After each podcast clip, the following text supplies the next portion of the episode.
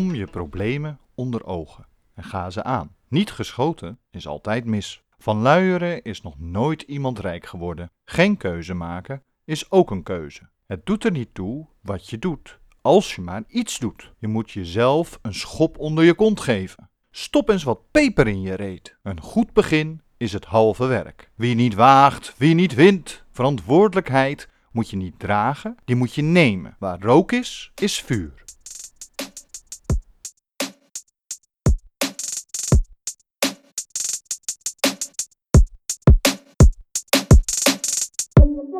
Hallo, ik ben Bastiaan Toornent en dit is De Schuldenaar. Een podcast van Huis van Theater en Stichting Theaterhuis van de Dromen Producties over het maken van een solovoorstelling en de perikelen rondom een schuldhulpverleningstraject.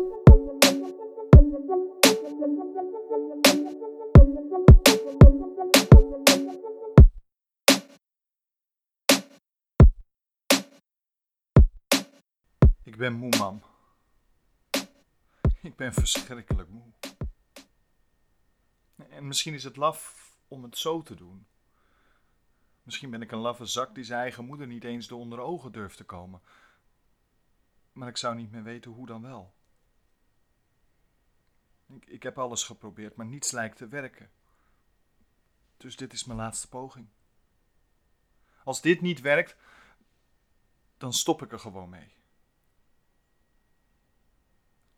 Ik vind de gedachte moeilijk om te verkroppen, maar ergens lijkt het de enige uitweg. De enige optie die er nog open staat. Sorry, man. Ik weet dat ik een teleurstelling voor je ben. Ik weet dat je liever had gezien dat ik geslaagd was in het leven. Ik weet dat Richard je trots is en je mij met hem vergelijkt. Maar ik ben niet zoals hij is. De enige manier waarop wij op elkaar lijken is, is uiterlijk. Niets van zijn karakter komt met mij overeen en geen van zijn meningen worden door mij gedeeld. Dat ligt aan mij. Ik ben anders. Ik voldoe niet aan de maatstaven van de maatschappij. Ik blijf in gebreken. En, en dat, dat neem ik jou niet kwalijk, man. Daar kan jij niets aan doen. Want hoewel je mij hebt gemaakt, hoewel je mij mijn opvoeding hebt gegeven, hoewel jij een groot gedeelte mij gevormd hebt tot de persoon die ik nu ben geworden, zijn het vooral mijn eigen beperkingen die dat ik niet aan het verwachtingspatroon kan voldoen. Ik begrijp de wereld niet en hoe hard ik ook mijn best doe, ik blijf ik steeds maar weer in dezelfde valkuilen trappen. Ze zeggen dat het vallen en opstaan is, maar mijn blauwe plekken zijn breuken geworden. En, en opstaan is slechts een schijnbeweging voor iedere nieuwe val. Dus opstaan heeft, heeft heel weinig zin. Ik heb geen aanleg tot depressiviteit, maar nu zit ik toch aardig in de put. Een put die iedere keer weer overstroomt. En waar ik zo langzamerhand gruwelijk in verdrink.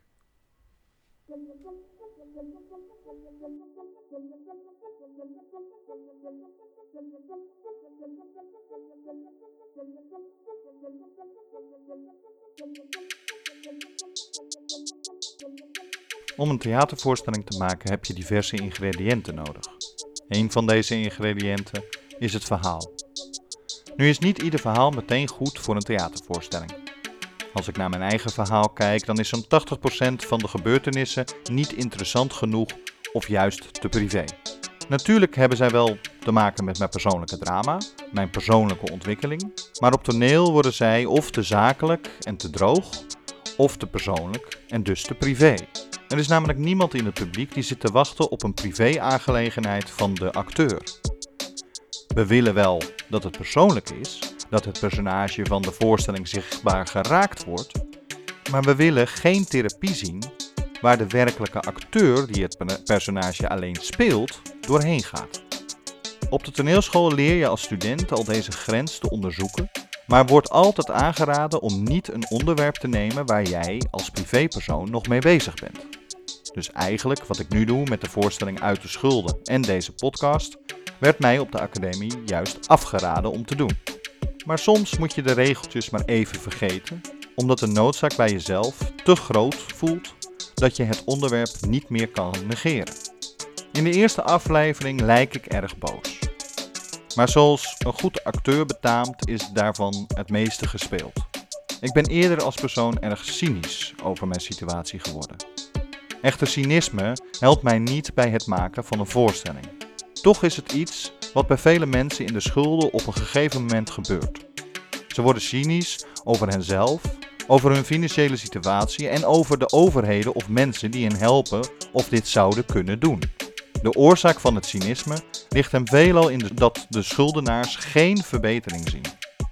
Ze blijven met een probleem zitten en hoe langer deze duurt, des te meer zij het gevoel hebben dat anderen hen niet meer helpen. Een belangrijke factor hierin is de omgeving van de mensen met schulden.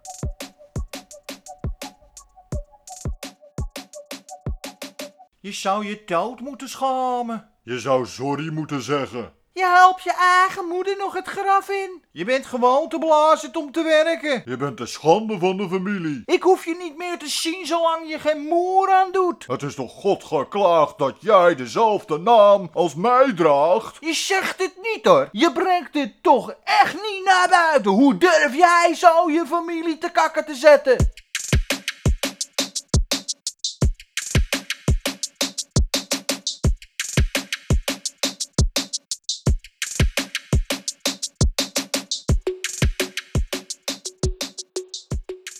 Hoewel de toneeltekst hiervoor gechargeerd is, zijn vele schuldenaars die ik gesproken heb geconfronteerd met dergelijke uitspraken.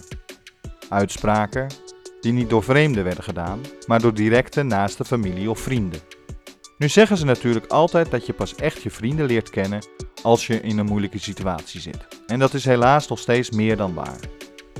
Een goede vriend van mij, die helaas niet met zijn naam in deze podcast wilde, waardoor ik hem hier even Marcel noem, vertelde mij dat hij samen met zijn vrouw volledig alleen was gelaten toen zij in de schulden waren gekomen. Schulden waar zij de volledige verantwoordelijkheid voor hebben genomen om te zorgen dat de ex-man van haar niet verder de afgrond in zou zakken. Ze woonden toen nog in Purmerend, dicht bij hun beide familie. Haar vader en moeder, net als Marcel's zus, wonen in Weidse Venne, wat de rijkste en duurste buurt is van de kleine provinciestadje net boven Amsterdam. Welgesteld, maar vooral voor de buren. En dat komt met de prijs dat ze afstand doen van alles wat hun aanzien kan aantasten. Dus toen Marcel en zijn vrouw in de schulden kwamen te zitten door enkele eigen fouten en de verslaving van haar ex-man, werden ze als vuilnis buiten gezet. Intussen zijn ze uit de schulden en hebben ze ook weer wat contact met hun familie. Maar de band zal nooit meer worden wat wij dachten, zegt Marcel, terwijl ik de pijn in zijn ogen van toen nog zie zitten. Zelf zijn Marcel en zijn vrouw heel anders. Want ondanks dat zij het ook na de schulden niet breed hebben, delen ze alles met iedereen die hulp nodig heeft. Zij hebben zelfs een stichting opgericht waarmee ze duizend gezinnen die in moeilijke financiële situaties zijn gekomen, maandelijks helpen met voedsel, cadeautjes en kleding. Marcel's verhaal doet mij denken aan mijn eigen familie. Een familie die ik nog maar amper spreek. Een gedeelte daarvan komt door mijzelf omdat ik gewoonweg niet de tijd heb genomen om contact te onderhouden. Maar een ander gedeelte komt ook omdat enkele van hen ook mij bij het vuilnis hebben gezet. En in plaats van mij psychisch te steunen, het nodig hebben gevonden om mij nog verder de grond in te trappen.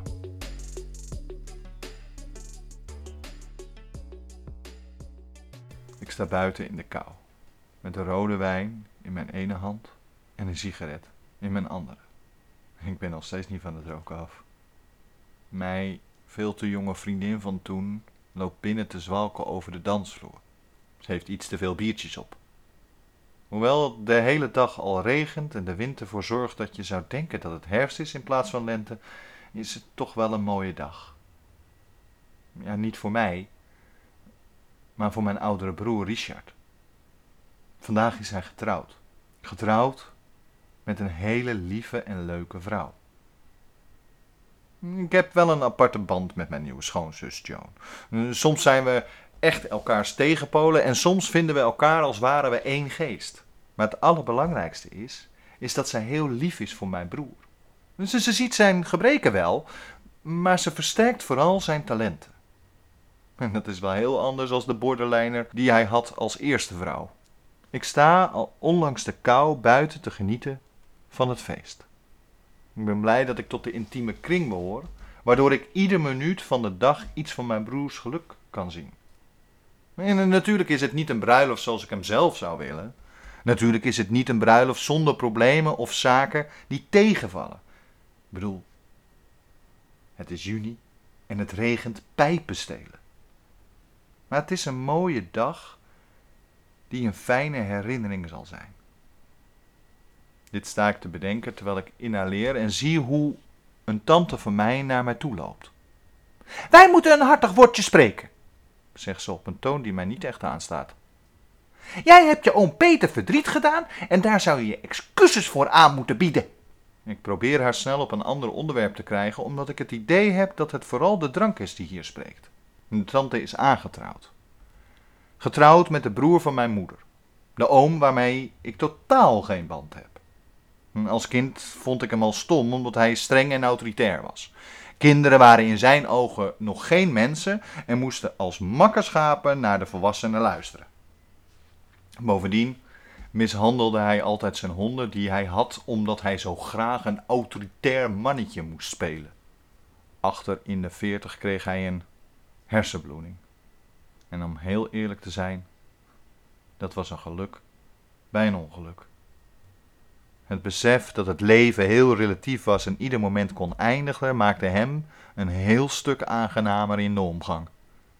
En toen mijn vader overleed, heeft hij ook werkelijk goed mijn moeder geholpen. Zoals een goede broer zou moeten doen. Maar daarna? Alleen maar afkeur naar mij. Afkeur omdat ik acteur en theatermaker ben geworden. Afkeur omdat ik in Amsterdam was gaan wonen. Afkeur omdat ik mijn moeder niet altijd serieus nam. Maar vooral afkeur omdat ik in de schulden terecht ben gekomen. En dat heeft hij er ook nog wel eens ingewreven. Met de hulp van mijn moeder. Iets wat ik inmiddels wel uitgesproken heb met haar, maar nimmer zal vergeten. Jij bent de schande van de familie en je doet ons allemaal verdriet. Ik kijk naar haar en twijfel even over hoe ik moet reageren. Zelf heb ik ook wat wijn op, dus. Waarom? zeg ik. En ik bedenk meteen dat dat nou niet echt de reactie was die ik in mijn dronken tante zou moeten geven. Ik zie haar ogen opvlammen en nadat zij een slok van haar bier neemt, begint ze. De hele familie maakt zich zorgen om jou en jij doet alsof er niets aan de hand is. Je mag misschien een goed betaalde baan hebben en weer een eigen huis, maar je doet je moeder nog steeds dagelijks pijn. Door je situatie aan te pakken, door te doen alsof je de hele wereld aan kan, door ons niet serieus te nemen. Oom Peter heeft het je gezegd en jij wilt niet luisteren. Ik probeer me in te houden. Maar hoe langer ze doorgaat, hoe kwader ik word. Als er een tante en oom zijn die nooit klaar voor me hebben gestaan en niets anders hebben gedaan dan veroordelen zonder dat zij op de hoogte waren van de gehele situatie, dan zijn dat zij en oma Peter wel. Je vader zou zich omdraaien in zijn graf als hij je zou zien. En dat is de toverzin die alle kannen doen overlopen en waardoor het water veranderd is in olie wat op het vuur is gegooid. Hoe? Ik kom niet verder, want op dat moment komt mijn broer naast mij staan. Hij is als goed bruidegom ook wat dronken en slaat een arm om mij heen. Ik ben blij met je broertje. En ik had je veel meer moeten helpen. Sorry. Ik ben blij dat je er bent. Ik schiet vol. En laat mijn dronken tante voor wat ze is.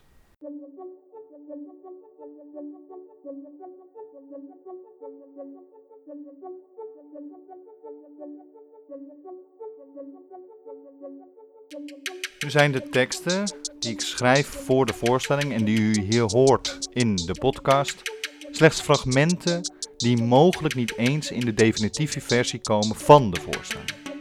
Ik kan namelijk alleen een goede voorstelling maken die niet te privé wordt als ik niet alleen mezelf als referentiekader gebruik. Toch schrijf ik ze vaak wel op om de stijl te vinden van het spreken tijdens de voorstelling.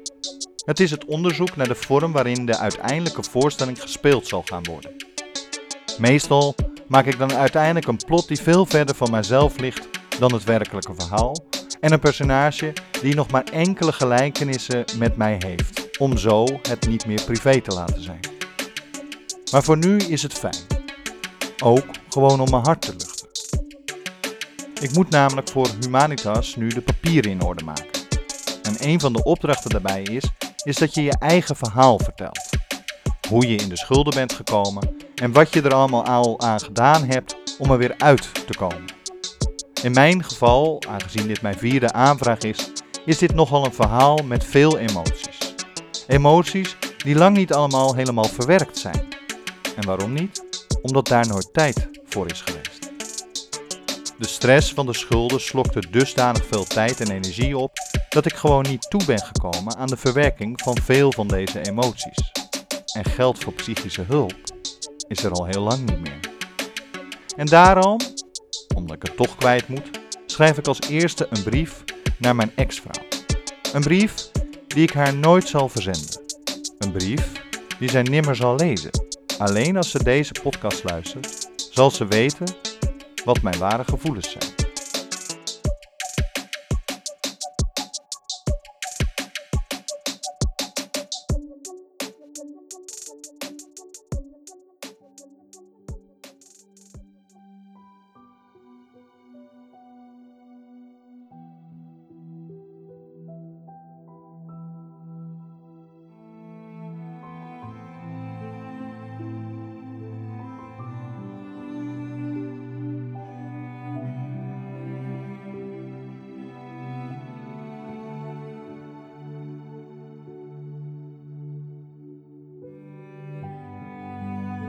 Lieve deze brief zal ik je nooit versturen en daarom zal je hem ook nooit lezen. Deze brief is een hartekreet waarin ik je vooral wil bedanken. Ik weet dat het er soms op lijkt dat ik jou nog heel veel kwalijk neem. Alleen al in mijn eerste aflevering van mijn podcast lijkt het dat ik al de schuld op jou schuif. En het is ook wel een beetje zo. Maar ik zal nimmer zeggen dat ik niet grote fouten heb gemaakt. Ook ik heb mij misdragen in en na onze scheiding. Ook ik heb vaker op je gevloekt dan eerlijk was. En misschien waren mijn fouten wel groter dan die van jou. Maar daar gaat deze brief niet om. Ik wil je namelijk bedanken. Ik wil je bedanken dat wij de strijdbijl hebben neer kunnen leggen. Want hoewel ik nog dagelijks geconfronteerd word met de schulden van toen, is het niet jouw schuld dat zij nog niet opgelost zijn. Het is niet jouw probleem dat overheidsinstanties mij zo onwilwillend zijn. Het is niet jouw fout. Twee jaar geleden hebben wij een goed gesprek gehad. En eindelijk gaven we ook aan elkaar toe dat we fout hebben gehandeld. En we hebben elkaar onze excuses aangeboden gemeend. En ja, dat is ondanks dat we al lang uit elkaar zijn en we beide andere liefdes hebben, mij heel veel waard.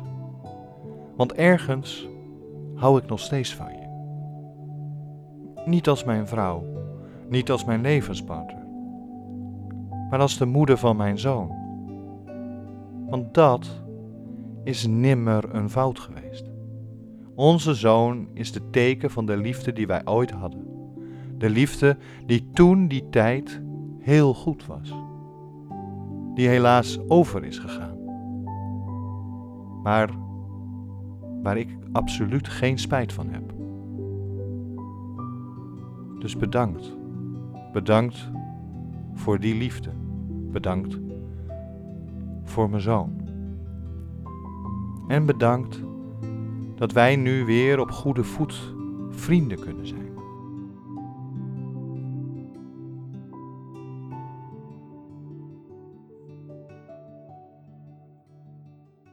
Als ik spreek over helpen van mensen, helpen van familie, dan heb ik het nimmer over dat de familie of vrienden de schuld zou moeten betalen. Nee, want meestal is dat niet de oplossing. Meestal leidt dat niet tot een echte verbetering. Want bijvoorbeeld in mijn geval was er niemand in mijn directe omgeving die de schuld van het huis en alle openstaande rekeningen in één keer konden betalen. Mijn moeder heeft het wel geprobeerd, maar ook haar financiële middelen konden de schuldenlast niet aan. Wat er nu in heeft geresulteerd dat ik naast de officiële schuld inmiddels zo'n 48.000 euro schuld bij mijn moeder heb. Nu lijkt die schuld reddeloos verloren. Maar als ik eenmaal uit de schulden ben, heeft mijn moeder wel een idee hoe ik dan de schuld die ik bij haar heb terug kan betalen, zonder dat dit me weer opnieuw in grote problemen brengt. Hoi man. Goedemorgen. Goedemorgen. Het, eh, ehm, even, eh, nou ja, gewoon direct op het vraagje. Eh, er staat in totaal 48.000 euro open bij jou, Ja, klopt. wat mijn schuld betreft. En jij had een idee hoe ik dat terug zou kunnen betalen. Eh, het is in principe mijn pensioen. Mhm. En eh, ik had gedacht dat je dan 200 euro per maand aan mij zou kunnen betalen. Ja. Dat is dan aanvulling op mijn, waar, hè, dat het pensioengeld is dus eigenlijk voor mij per maand. en dat komt dan op 2400 euro per jaar. Ja. Wat dus inhoudt dat het 20 jaar lang is. 20 jaar lang. Maar dan moet je wel, als dat vandaag zou beginnen, zou je 87 moeten worden. Ik word 104, hè, dat weet je. Oh ja. 104. Het, eh, nou ja, goed, dan betaal ik in ieder Ga geval. ik eerder dood, heb je mazzel. Het enige wat ik altijd gezegd heb, Mhm. eh, mocht ik eerder doodgaan voordat je dat bedrag afbetaald hebt, Ja. stel je voor dat ik geld heb. Mhm. Tot nu toe is dat nog niet zoveel, maar ik bedoel, ik heb iets van 2000 euro op de bank staan voor onvoorziene om, omstandigheden. Hè? Een, stuk in de wasmachine, eh, wat dan ook, weet je wel. Ja. probeer ik daar een beetje te houden. Soms lukt het niet, soms wel. Mocht dat wel zo zijn, dan vind ik, moet je dat, want je de rest van je schuld verrekenen met Richard. Dus niet dat jij Richard wat betalen moet, want we hebben het met Richard over gehad. Maar Mhm. ik vind wel, stel je voor dat ik 5000 euro op de bank heb staan. Ja, dan, dan is dat voor En hem. jij hebt nog 10.000 euro schuld. Dan Mhm. vind ik niet dat je de helft van die 5000 euro verdient. Nee, dat, dat snap ik. Dat, dat... Want jij krijgt dan 10.000 euro in principe. Mhm. Ja, nee, En dat jij hoeft dat niet te betalen aan Richard. Dat hebben wij trouwens. Dat zou ook niet. Het staat nergens papier, hè, dus je hebt Ja, geen. Maar ik wil gewoon uit, je, eh, uit, uit gewoon een regeling. mhm. Is het normaal dat jij dan dat niet. geld krijgt? Nee, nee. Omdat je al geld krijgt in feite. Mhm. Ja, nee, dat, dat, dat, dat snap ik. Dat, Dat vind ik wel eerlijk, omdat het natuurlijk best wel een hoog bedrag is, is, wat ja. er nu staat. Ja. Dus Als het morgen zou gebeuren en ik een ongeluk krijg en ik ben morgen weg. Ja, dan heb jij 48.000 euro gekregen. Dan is die 2000 euro die op de bank staat van Richard. ja, nee, dat, dat snap Maar ik. ja, goed, je zal van die 2000 euro nog het een en ander moeten betalen. Dus Ja. Uiteindelijk is dat op ook. Mhm. Dat, eh, Maar ik bedoel maar, weet je wel. Dus dat, dat zijn wel dingen dat Ja. ik vind. eh, dat, eh, ik moet dat allemaal nog eens op papier zetten, maar daar ben ik nog niet aan toegekomen. Om op papier te zetten van wat, wat er eigenlijk is aan begrafenis en eh, dat soort dingen, eh, geld. mhm. Maar ja, je gaat nog lang niet dood. Dus, eh, Was ik niet van plan. Was ik niet van plan. Maar toen ik toen ik dat ongeluk kreeg, dacht ik, ja, dat kan ook gebeuren. ja, dat, dat, is, dat is waar. Dat weet je natuurlijk niet. Dat, is altijd zo. Maar in principe ga ik ervan uit dat ik ben, ik ben heel, ja, volgens mij heel gezond. Eh, dat was het plan eigenlijk. Eigenlijk. Ik, En eigenlijk had je dat idee al veel eerder dat ik bij de eerste keer dat ik in de schuldhulpverlening zat al, toch? Ja, maar ik heb altijd gedacht van, nou, je gaat die schuldhulpverlening in, dus 48.000 euro. Eh, je bent drie jaar in het ding. Nou, dan ben ik tegen die tijd ben ik 67. Mhm. Dat, dat was het, eh, of zelfs nog iets eerder. Eh, want ik weet niet meer hoe lang geleden je begon bij eh, Zuidweg en Partners? Zuidwest. Ja, Zuidwest. Eh, dat is alweer bijna zes jaar geleden, denk ik. Ja, dacht ik ook. Nou ja, ja, ik ben nu 67. Dus toen was ik 61. En toen dacht ik dus, nou ja, nog drie jaar zit je daarin. Mhm. Dan ben ik 64, 60, dat iets langer is, 65. Ja, en Nou toen ja, was het nog niet wel mooi. 48.000 euro. Toen was het nog iets lager.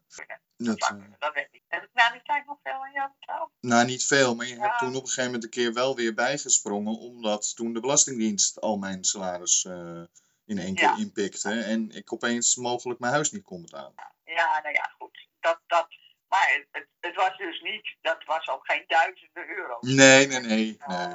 Nee. Maar het loopt snel op, hè? Kijk, als het 45.000 was of zo, dat heeft altijd het idee geweest van, nou ja, goed, als ik dat met 200 euro per maand bijspringt, Mhm. dan heb ik iets meer leefruimte dan dat ik nu heb.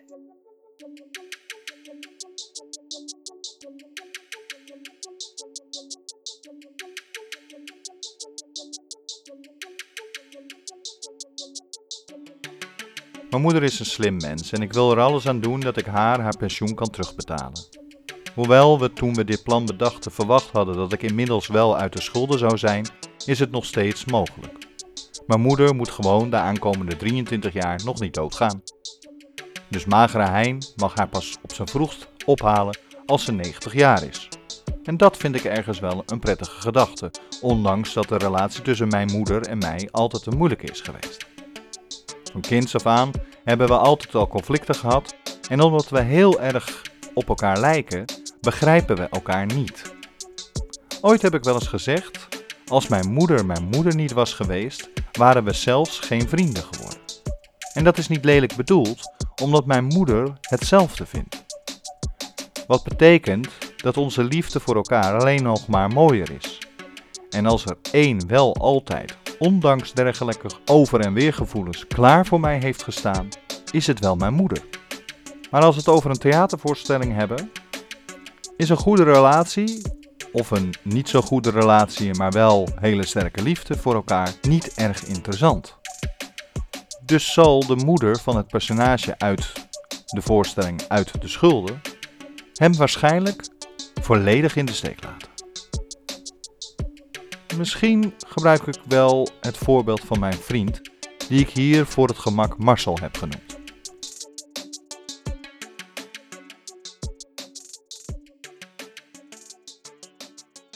Het is alsof ik al verdronken ben, man. Verdronken in alle stront die ik over me heen heb gekregen. Verdronken in de hang naar een klein beetje herkenning van jou. Naar de liefde van een moeder voor haar zoon. Maar jij was nimmer in staat die mij te geven. Richard was te belangrijk. Hij was je eerste. Hij was de braafste. Hij is het voorbeeld. Maar ik kan niet aan al die superioriteit tippen. Ik kan het niet. En ik wil het ook niet. Ik zie geen uitweg meer. En je direct aanspreken heeft ook geen zin. Want wanneer heb jij voor het laatst echt naar mij geluisterd? Heb je ooit geluisterd? Maar het geeft niet. Zo interessant ben ik niet. Niet meer in ieder geval. Als je dit leest, dan ben ik er niet meer. Dan ben ik weg. Weg op een lange reis waarvan de bestemming nog niet bekend is. Een reis zonder bestemming. Een reis naar het einde.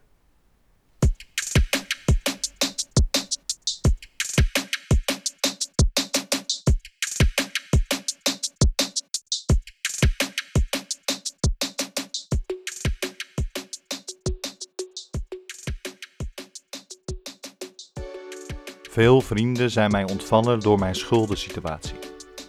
En van iedereen die ik spreek die in een dergelijke situatie zit of heeft gezeten, hoor ik de meest verdrietige verhalen hoe zij zich in de steek gelaten hebben gevoeld of het nog steeds voelen. Want de schaamte is voor veel vrienden en familie te groot. Ze willen er niets mee te maken hebben, want zij zien het als falen. Maar een ieder die de stress van schulden weet te doorstaan en er uiteindelijk uitkomt, heeft niet gefaald. Hij of zij heeft juist iets overwonnen wat vele anderen nooit aan zouden kunnen. Wat ik eigenlijk wil zeggen, is dat ik het jammer vind dat zelfs ik moet constateren dat ook mijn familie en mijn vrienden de meeste mijn schuldenlast niet aankunnen. Waarom verwachten ze het wel dan van mij?